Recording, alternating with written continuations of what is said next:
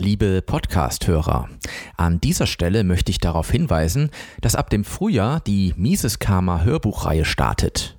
Unter der Überschrift Die Vordenker der österreichischen Schule habe ich es mir zur Aufgabe gemacht, die gemeinfreien Werke in Form von Aufsätzen und ganzen Büchern der frühen Austrians als Hörbücher zu vertonen. Den Anfang macht dabei das rund 80-seitige Essay zum Abschluss des Marxischen Systems von Eugen Böhm von Barwerk aus dem Jahre 1896. Die Veröffentlichung dieses Hörbuchs erfolgt im April 2021. Weitere Infos und eine Vorbestellmöglichkeit finden Sie unter der Website miseskarma.de slash Hörbuch. Mises Karma Literatur Die Natur des wirtschaftlichen Wachstums Ein Artikel von Klaus-Peter Krause, erschienen am 19. März 2021 auf der Website des Ludwig von Mises Institut Deutschland.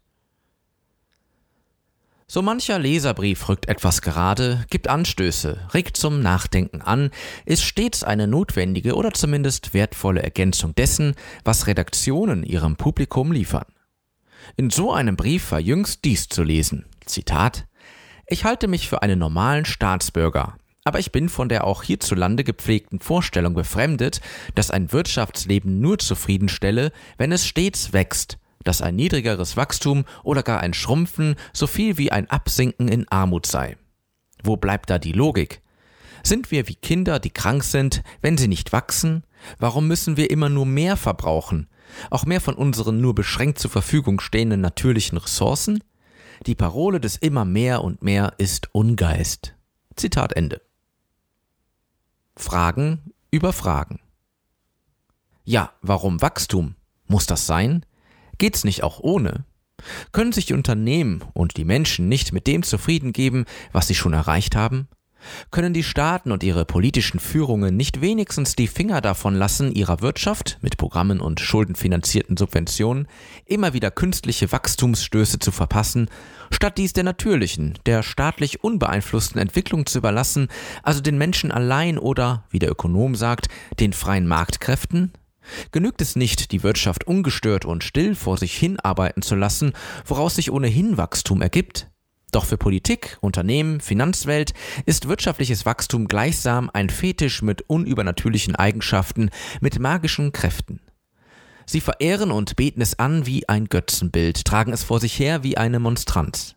Mit Wachstum läuft der Laden. Schwächelt es, ist das Verlangen nach staatlichem Anstoß schnell zur Hand die Geburtsstunde der Umweltbewegung. Der eine und andere wird sich an den Bericht Die Grenzen des Wachstums von 1972 erinnern, ein Auftragswerk des 1968 gegründeten Club of Rome. Der Bericht gilt als die Geburtsstunde der modernen Umweltbewegung. Er hat die umweltpolitischen Debatten angestoßen und prägt sie bis heute. Seine Warnungen waren alle andere als abwegig und haben das Bewusstsein für den Schutz der Lebensgrundlagen geweckt oder, soweit schon vorhanden, zusätzlich legitimiert.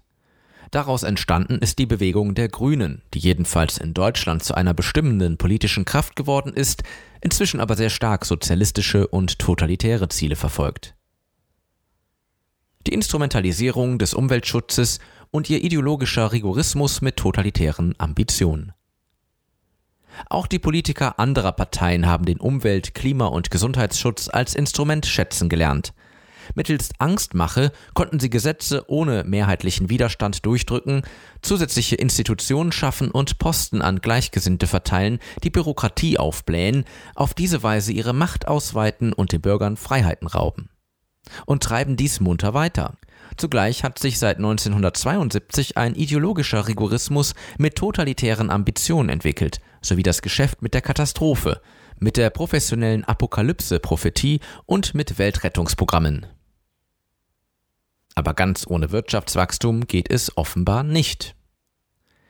Der Bericht des Club of Rome ist jetzt fast 50 Jahre her.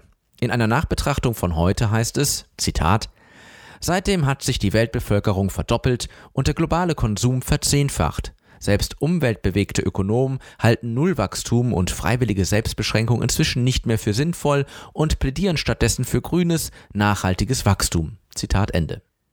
Aber was immer man unter grün und nachhaltig verstehen mag, ganz ohne wirtschaftliches Wachstum geht es offenbar nicht. Warum ist das so? Es scheitert an der menschlichen Natur. Geht es uns denn noch immer nicht gut genug? Muss es denn immer noch mehr sein? Offenbar muss es das. Brauchen wir Wirtschaftswachstum überhaupt? Nein, an sich nicht. Aber dann müsste sich jeder bescheiden mit dem, was er hat. Das werden die meisten nicht wollen. Aber warum ist das so? Warum ist der Wunsch, warum das Streben nach Wachstum gerade unausweichlich? Und warum vielleicht sogar notwendig? Können wir Wirtschaftswachstum überhaupt verhindern? Und sollten wir es verhindern? Nein, es wird nicht funktionieren. Das Sozialprodukt auf seinem heutigen Stand einfrieren zu wollen, Wachstum zu unterbinden, scheitert an der menschlichen Natur und damit an der Natur selbst. Das gehört zu den Gesetzmäßigkeiten, in denen wir leben. Wenn die Wirtschaft wächst, fällt es leichter, Verlangen zu stillen. Wir brauchen Wachstum sogar. Solange sich die Bevölkerung auf der Erde vermehrt, sind zusätzliche Mäuler zu stopfen. Vermehrte sie sich nicht, wären zumindest zusätzliche Wünsche zu befriedigen. Wenn es uns in den hochentwickelten Ländern einigermaßen gut geht, aber vielen Menschen in unterentwickelten Ländern noch nicht, werden sie haben wollen, was wir haben. Und wie viel wir an allem schon haben und damit zeigen, was alles möglich ist, bekommen diese anderen Menschen heute allerorten mit. Die Medien und die Möglichkeiten des Internet sorgen dafür, haben die einstige Abgeschlossenheit unterentwickelter Gesellschaften von Informationen aus der anderen Welt beseitigt. Jenen Menschen, die bei uns und in der dritten Welt nach mehr verlangen, mehr zu geben, fällt leichter, wenn die Wirtschaft wächst, wenn zur Verteilung ein Sozialprodukt zur Verfügung steht, das steigt. Der Wunsch nach mehr ist immer vorhanden. Es liegt in der Natur des Menschen, sich mit dem Erreichten nicht zu begnügen. Der Wunsch nach mehr schwellt stets, ist immer vorhanden. Wohl gibt es Ausnahmen, doch fallen sie nicht ins Gewicht. Der Reiche mag sich begnügen können, aber kann es der Arme? Soll man dem Armen sich zu begnügen zumuten dürfen? Ihm das Streben nach mehr versagen? Natürlich nicht. Dem Armen die Aussicht zu nehmen, der Armut zu entkommen, verbietet sich von selbst. Solange es Wohlstandsunterschiede gibt, wird es dieses Streben geben. Es muss es auch eben geben dürfen. Politiker pflegen, diese Wünsche zu bedienen, ausgerichtet an ihrer jeweiligen Wählerklientel. Mit wirtschaftlichem Wachstum lässt sich das leichter bewerkstelligen ob auch am besten zu aller Wohl sei dahingestellt. Die Grundlage des Wachstums ist das Streben nach Wohlstand. Zurück zu dem eingangs zitierten Leserbrief. Dessen Beweggrund und Kritik an immer mehr Verbrauch in allen Ehren, aber die Grundlage für dieses Wachstum ist das den Menschen immanente Wohlstandsstreben. Wie wollte man es aus der Welt schaffen? Menschen entdecken etwas, Menschen erfinden etwas.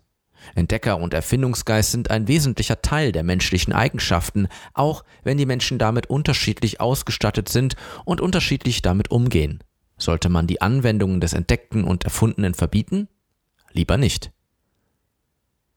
Wachstum als das Wahrnehmen von Wohlstandszunahme. Entdeckungen wie Erfindungen ermöglichen zumeist mehr oder neue Güter mit weniger Energieeinsatz und auch weniger menschlicher Arbeitskraft herzustellen. Daraus entsteht zusätzliche wirtschaftliche Tätigkeit. Es gibt mehr Arbeitsplätze. Die Produktion steigt, die verfügbare Gütermenge nimmt zu. Langlebige Güter werden genutzt, kurzlebige konsumiert. Mehr Arbeitsplätze, mehr Produktion führen zu mehr Einkommen. Können Menschen über Güter und Einkommen verfügen, verbinden sie das mit dem Begriff Wohlstand.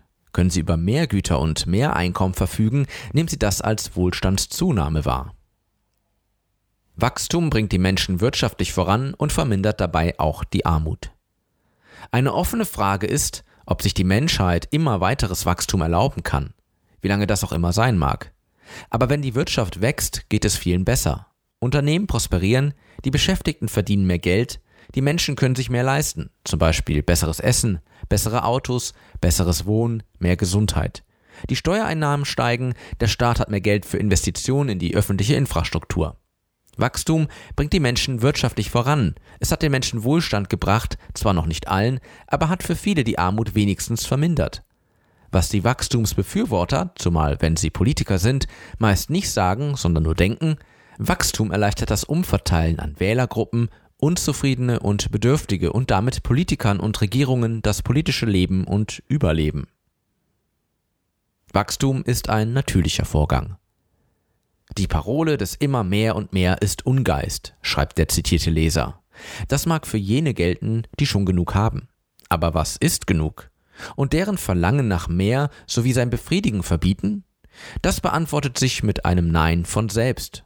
Und was ist mit denen, die wirklich und objektiv noch nicht genug haben?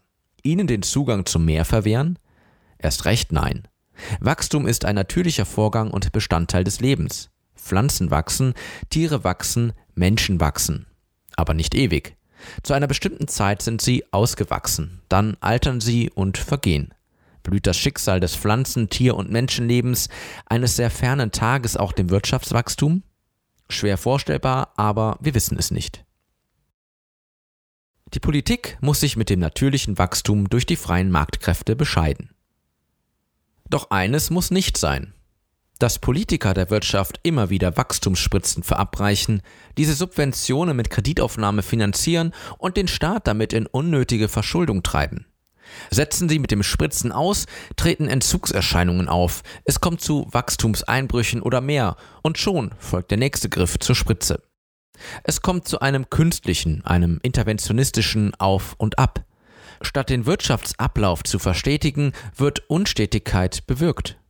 Also sollten sich Politiker mit dem natürlichen Wachstum durch die freien Marktkräfte bescheiden und auf Finanzierungen der öffentlichen Infrastruktur beschränken. Damit wäre für die Verstetigung und den Verlass auf diese Beständigkeit schon viel gewonnen. Doch vertrauen Politiker dem natürlichen Wachstum nicht. Oder es ist ihnen für die Umverteilung und Wählerbestechung zu gering. Also wird alles weitergehen wie bisher. Mises Karma, der freiheitliche Podcast. Auf Spotify, Deezer, iTunes und YouTube sowie unter miseskarma.de. Liebe Podcasthörer, wenn Ihnen diese Ausgabe gefallen hat, helfen Sie doch dabei, Mises Karma noch bekannter zu machen. Teilen Sie diese Episode in sozialen Netzwerken. Erzählen Sie Ihren Freunden und Bekannten davon. Hinterlassen Sie einen Daumen nach oben auf YouTube oder schreiben Sie eine Bewertung auf iTunes. Jede noch so kleine Interaktion hilft dabei, den Podcast zu verbreiten. Anregungen und Kritik können Sie über das Kontaktformular auf miseskarma.de einreichen. Vielen Dank!